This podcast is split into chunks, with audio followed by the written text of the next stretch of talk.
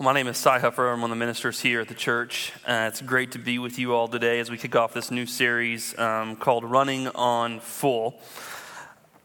It's through the book of Colossians. Uh, if you're new to College Heights, it's great to have you all with us in person and online. It's great to just be together in this way uh, in this season. It's very disruptive, and there's a lot of distance involved in this season, but it's good to come together and try and overcome that the best we can. Uh, I uh, want to let you know if you're new here, we're not anything special. We're pretty ordinary people, uh, ordinary church that believe we've been loved by God in an extraordinary way, and we've been loved by an extraordinary God. And that's why we come together. And to, to show you how ordinary we are, I wanted to play a game today, okay?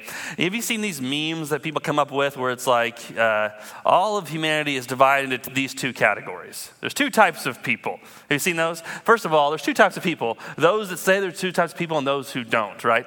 Um, but let's play this game. So there's two types of people. Let's put the first picture up there, Danny. Okay, if you are the person, number one, you have one alarm and it goes off and you get up, raise your hand. That's you. We all want to be like you. Yes, we do. And now, if you're the second person, you have multiple alarms and snooze buttons. Raise your hand if that's you. Yep, that's about right. That's, that's who I am. I actually have them spaced out all throughout the, the bedroom to make me get up. Otherwise, it's going to go off and wake up my wife. So, uh, next picture. There's two types of people in this world the top or the bottom. Who's the top? Okay, who's the bottom? Yeah. My dad would not fall for this. He just took the toilet paper, he wouldn't hang it, he just put it on the back of the toilet. I was like, you can't do it. Anyway, next one, next picture. Okay, cereal first, milk second, milk first, cereal second. You people are savages. I have never ever seen someone do that, but that's incredible. Milk first, cereal second. That's bold. Okay, next picture. Bookmark, who uses a bookmark? And then who folds the, the top of the page? Oh, yeah. Uh, I'm a top of the page folder, yes. What's the next picture? Okay, you cut your sandwich diagonally. Yeah, yes. Who does it maybe even vertical or horizontal? Yeah, just straight cut. Okay. I've shifted. I was transformed. I, I, saw the grace of Jesus and was transformed by this. I moved from diagonal to horizontal. That's what I did. So, next, last picture. I think it's the last one. Okay. It's on E, but you think you still got 10 miles left. Who's that? Yeah, yeah, yeah. Okay. Who fills up? Three quarters of a tank. We're putting more gas in. It's getting low. Half tank, quarter of a tank. Okay. Yeah. Um, I am the it's on E, I got another 10 miles guy. Okay, I, I even told a story about a few weeks ago about me running out of gas. It's because I think when that light goes on, it's kind of like a, a yellow light in the traffic, right? That means better hurry. okay. Um, when it turns E, I'm like, oh, I, got, I got a little while longer. We'll get there in a second. And so much so, I ran out of gas all the time growing up. Ran out of gas last, like three weeks ago. Uh, it's just part of being Sy Huffer. Um, and I should learn from it. I don't. There you go. Yep, we got another person. Um, but uh, when I was 16, I got my car, newfound freedom, just started driving and visiting all my friends. So excited. And I was driving down the road, and all of a sudden my steering wheel locked up. My engine stopped, like making some weird sounds. So I finally got on the side of the road, and I called my dad. I'm like, dude, the car broke down. He's like, what? My, I mean, it was. It probably could have broken down. It was a 1989 Pontiac 6000 LE, which none of you know what that is. That's because it's a junker. And um, anyway, and so I was, my car broke down, and he said, "When was the last time you put gas in it?" And I was like, "Oh yeah, you have to do that, don't you?" Like I just had totally spaced that getting your license meant you stopped at some point and got gas. Okay, but that's just part of if you don't, and, I, and ever since then, I've tried to beat the system. I've tried to figure out how to get as much as I can out of a tank of gas. And it's, I mean, it's got some great funny stories that Monica and I could tell you from all kinds of trips. Um, but what happens is, it, it, the truth is this you can only go so far on a tank of gas, right? Like if the dial says it's empty, guess what? It's empty. And if you can allow me to just ask this question today, in this whole sermon series, this is really what we're wanting to ask. What are you running on?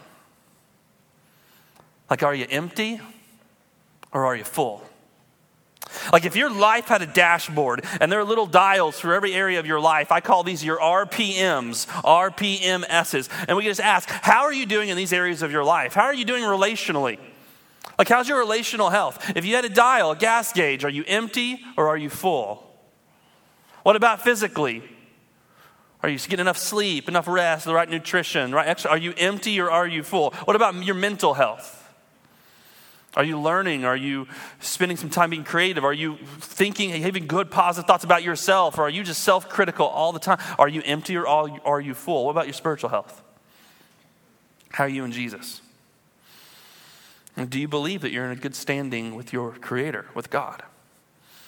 Are you empty or are you full? And if maybe all those dials, maybe you're, you're good in one area and you're not so good in others, this is a really good exercise to do to just kind of figure out how you're doing and assess your health. But if you just made it all one dial for your whole life and it was either you're empty or you're full, I would ask you this How has this le- year left you empty or full?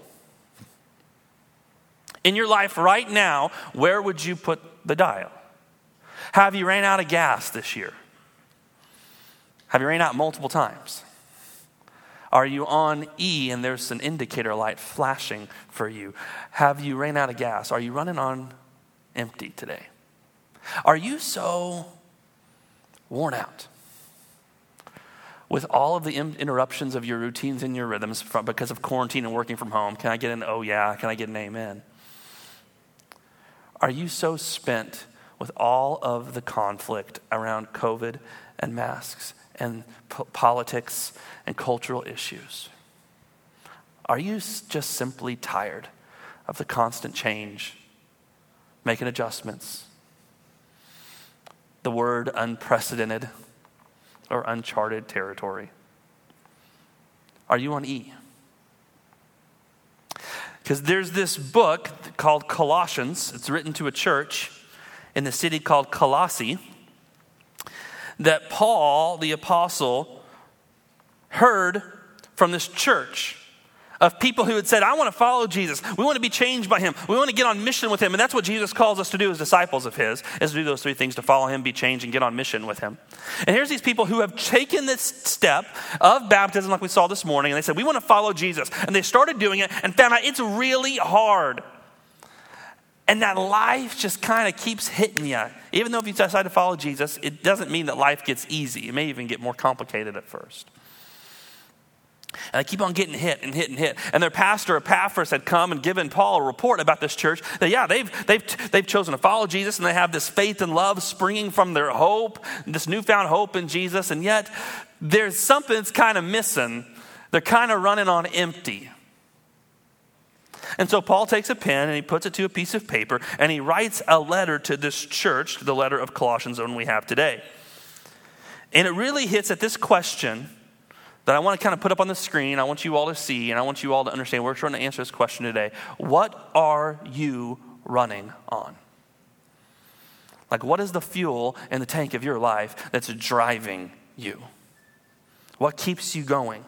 Where's the source of power that drives you to live another day and to love another person? Because look at what Paul says. I think Paul, Paul wants to teach us and show us what that source should be, that source of power, that fuel should be in your life. So take a look. Colossians 1, starting in verse 9, it says this For this reason, since the day we heard about you, we have not stopped praying for you. I want to just right up front this book has a, has a lot to say about prayer. And we'll talk a lot about that in a, in a few weeks, but I mean, he says, We've not stopped praying for you. We are praying unceasingly for you. We continually ask God to fill you with the knowledge of his will. God, you get what that means? It means that we all are containers that are meant to be filled with something. Like every single one of us. That's why sometimes if you don't know what it is, you feel empty because you try and fill yourself with something. It's food or, or um, relationships or a spouse or sex or, or drugs or, or experiences or whatever, and it just seems to never satisfy. It's because we are containers meant to be filled with something. And look what he says this is what we're praying that you're filled with, with the knowledge of God's will through all wisdom and understanding. I think it probably should say, through the knowledge of his will in all the wisdom and understanding. that the Spirit gives. It's, it's more, it's not like it's through this. It's not like you get full by being wise and understanding. It's no, you when you're filled, it man itself, it's, it manifests itself in wisdom and understanding in other people's lives. So that here's the purpose: you may live a life worthy of the Lord, and please Him in every way, bearing fruit in every good work, growing in the knowledge of God. Let me break this down for you. This this prayer, Colossians one. He's praying, I want you to know God. And when you know God, guess what happens when you know God? When you know God, you live the full life, like the good life. Knowing God leads to godly living. But what happens when you live the way God intended for you to live, the Creator intended for you to live, the full life, the eternal life, like Huckabee was talking about when he baptized his son? The, the quality of life changes when you know God. And when you know God and you start living a different life, guess what that living that different life does? It helps you know God in a deeper way. And guess what happens when you know God in a deeper way? You live life in a different way. And it goes and it goes around in this little spiral, this cycle. N.T. Wright um, said it this way He says, Understanding will fuel holiness, right living. Holiness will deepen understanding. And see, that's what Paul is praying for you and for I and for this church, is that they would engage in this cycle growing in knowledge and holiness so they could be full of the knowledge of God. Here's why this is significant you were created to be full. I was created to be full, yet we feel empty a lot of the times. We feel empty. We were created to be full of the knowledge of God and of his will and of his desires for our lives and for the world. Yet we have over and over again tried to run our life on anything besides this, on any kind of power, any kind of fuel source besides this. It reminds me of Maslow's hierarchy of needs. If you ever had psychology in college or maybe even high school, you have seen this pyramid at one point or another. But the hierarchy of needs is this that you need to get your bottom level needs met before you can ever go to the next level and the levels beyond that. And the full life, psychologically, what you're trying to achieve is have all of these needs met. So the idea is you're not really thinking about self actualization, achieving your fullest potential until you have some food and water in your body right? And then once you have some food and water, you got to make sure you feel safe and secure. You have a home. And those are basic needs that everybody has. And then it builds on top of that. Once you have these basic needs met, then you can start meeting your psychological needs of belonging and love and family and self esteem and understanding that you have some kind of dignity and something to offer the world. And then finally, once you build those foundations, on top of all of it is this becoming everything you were created to be, your fullest potential. Now, there are some really, there's true things about this pyramid. But there's also some things that I really wrestle with that the gospel teaches I believe it's this you can only run your life on having food and water for so long. We all were created for something more than surviving. There's this a hit show called Alone on the History Channel. Anybody heard of the show Alone? It's a it's a, it's, it's a fascinating show. They take ten um, people that have been trained or self-taught to survive in the wild, and they take them, and for a half million dollar cash prize, they drop them by themselves in the wilderness. Okay? And the whole point of the show is this you get 10 special items to take with you. And the winner is the person that stays out in the wilderness and survives the longest and stays out there longer than everybody else. And here's the, the trick of the show they don't tell you when other people leave. It's like you're out in the wilderness. You, they got their special items, and they got their lean-tos, and they got their shelters, and they're eating seaweed and worms or whatever they can get their hands on, mice, just to survive. And they're just living out there day after day after day. And you may be one of three people left, and you've been out there for 45 days, but you don't know if seven of the ten people have left. It's really a contest of the will and of the mind, as well as of the body. And in, in season, uh, in one of the seasons, there was a man who'd been out there. He was one of, the, uh, of three remaining people. And they had been out there for over 40 days by themselves. And he said these words as he's spoken to his camera. They don't even have camera crews. They're trained by themselves. They're trained how to use a camera just by themselves. They can film themselves talking um, for the show. And he said these words. The psychology part is really kicking in. I feel myself asking myself, what are you doing here? What, what, what more is there to do? You can live here, you can eat, you came, you done, now what? Who are you doing any good out here? And then he said these two words that just wrecked me just surviving. How many of us have just felt like I'm just getting up just to survive today? It's not like I'm running on full, I'm running on fumes. I'm just getting up and going through the motions of cooking the meals and putting on the clothes and going to work and getting the paycheck and getting home and turning on Netflix or Hulu, whatever, just to make it through another day. Friends, the will to survive will only last for so long. The will for a lot of those things will only last for so long because at one point or another, the fuel will run out. So the question is, what are you living for? What drives you? What keeps you going? What are you running on? And are, do you feel like today you're running on E? Paul continues to show you the power that he believes will fuel you. Look at verse 11. He says this being strengthened with all power according to God's glorious might, so that you may ha- might have great endurance and patience. That's what we need. If we're going to run on full for our whole life and, and have life to the full, we need great endurance and patience. I love uh, N.T. Wright in his commentary on Colossians. He said this. I thought it was really, really good. Um, he explained what endurance, the difference between endurance and patience. And he says this that the former endurance is what faith, hope, and love bring to an apparently impossible situation. Anybody experienced one of those lately?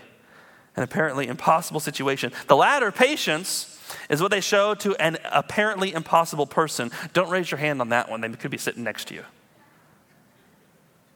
But isn't that a great descriptor of the season? Enduring an impossible situation and showing patience to impossible people.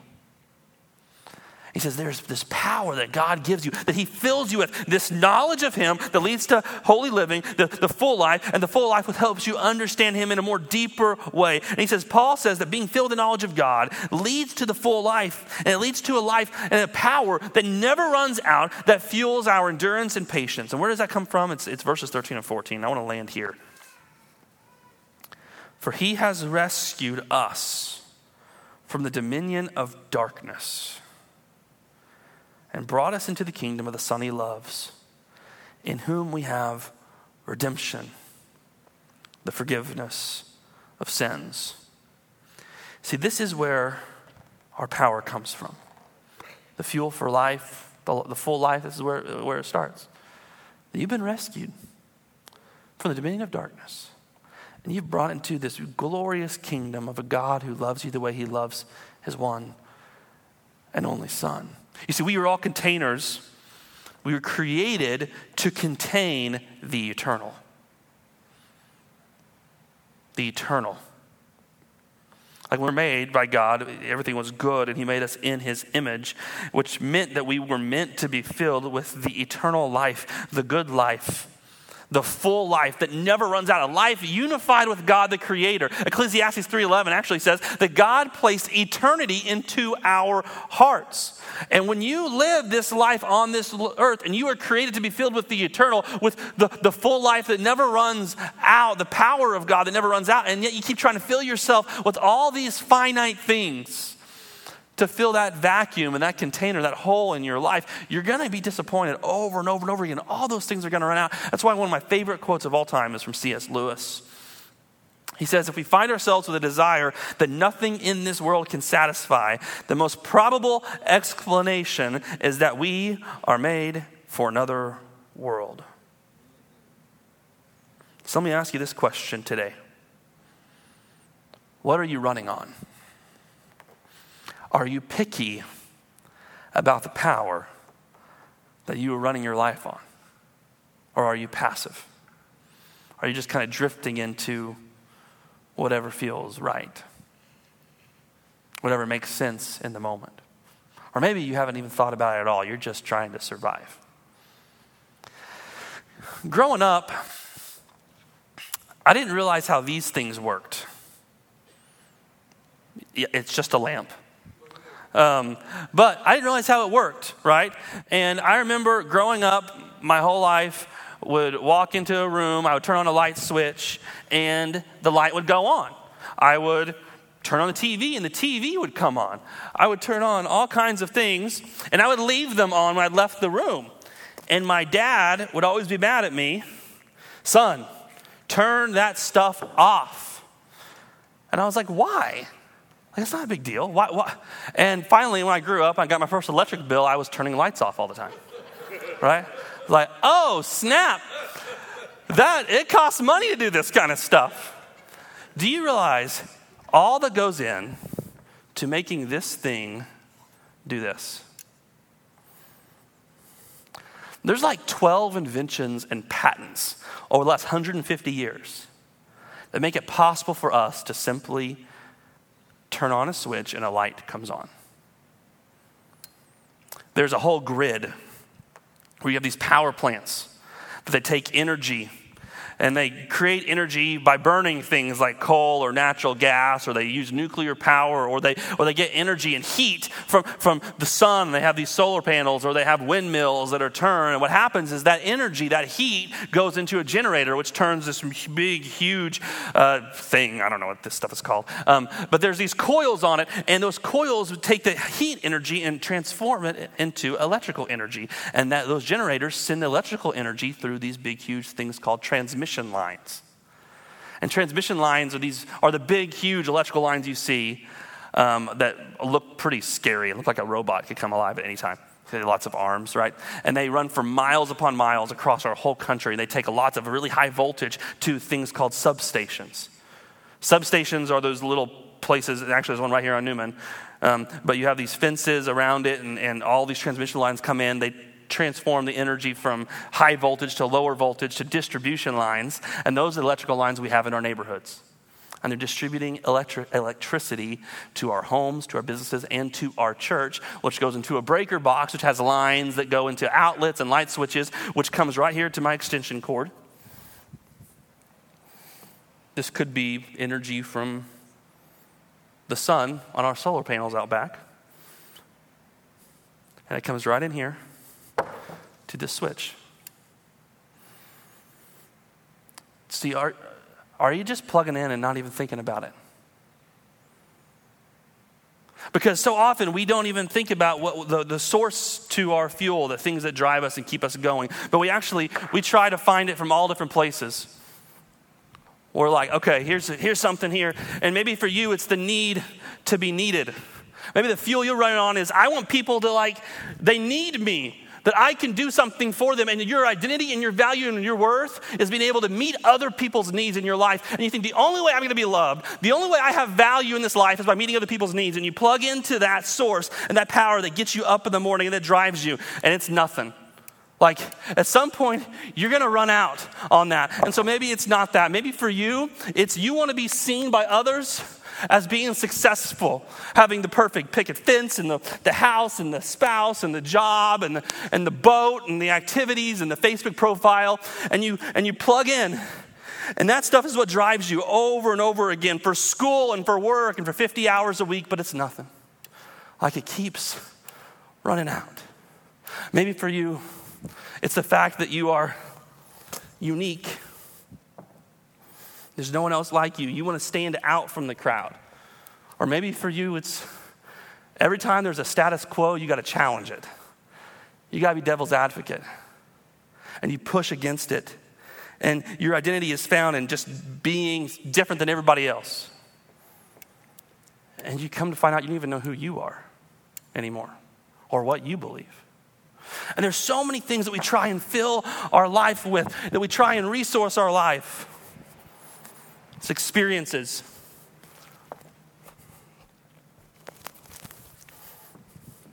It's friendship. It's spouses.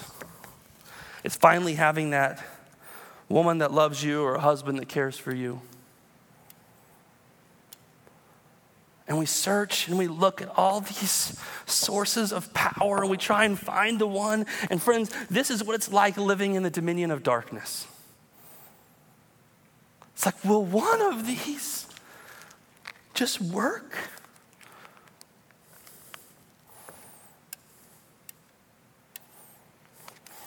The gospel is this He has rescued us from this. He has rescued you from trying to prove your worth in this. He has rescued you from the dominion of darkness, and He has brought you into the kingdom of. Check out these words. It says this the Son He loves. That's a reference to the moment when Jesus was baptized. And He came up out of the water. And a voice came from heaven that said this This is my Son whom I love. With him I am well pleased. And friends, when you are in Jesus, when you go to the waters of baptism and you die and that old life has gone away, this old life, this dominion of darkness life is gone away with, and you're raised to new life, your source of power has nothing to do with what you prove to others, with how you stand out or how successful you appear or the experiences that you have or the way you meet other people's needs. No, your value, your worth is solely based on what the Father says about you, which is this you are my daughter and you are my son. And with you, I am well pleased. That's the kingdom that you are invited into. And friends, that identity, it's a source of power that will never run out. It will go on for forever because it comes from a God who never runs out, who never who goes on for forever. His love is never ending. It constantly pursues you. You no longer have to be a slave to any of this because you are a child of God. And friends, the, the whole sermon series, the next four weeks, is about that good news. And if you're like, I'm tired, I'm done, I'm on E, I want, I want this. Well, we want to invite you to come after the service. We're going to have our elders and our ministers come up on these two lower platforms and our, and our prayer team. Guys, go ahead and start moving. Ladies, go ahead and start moving. If you're on that one of those, uh, prayer team, staff, spouses, elder spouses, just go ahead and move to those two platforms. We want to be available to you if you want to come and talk to someone about the good news of Jesus today. On December 6th, the last Sunday of this series, we're going to have a baptism Sunday. We're going to invite people to come and give their life to Jesus and come and receive the good news that Micah received today and that you can receive today, that there's a power that you, that you can tap into for your life, a fuel that will never run out. His name is Jesus, and he invites you today to come. Let me pray. Lord, we need you, Father. We need you desperately. We need you to come. We need you to show yourself to us. To be who you are. That you are that your love, it's never ending. That our worth in your eyes is a death on a cross. So, Lord, we need you today. Lord, show yourself and show us your grace. We pray this in your name. Amen.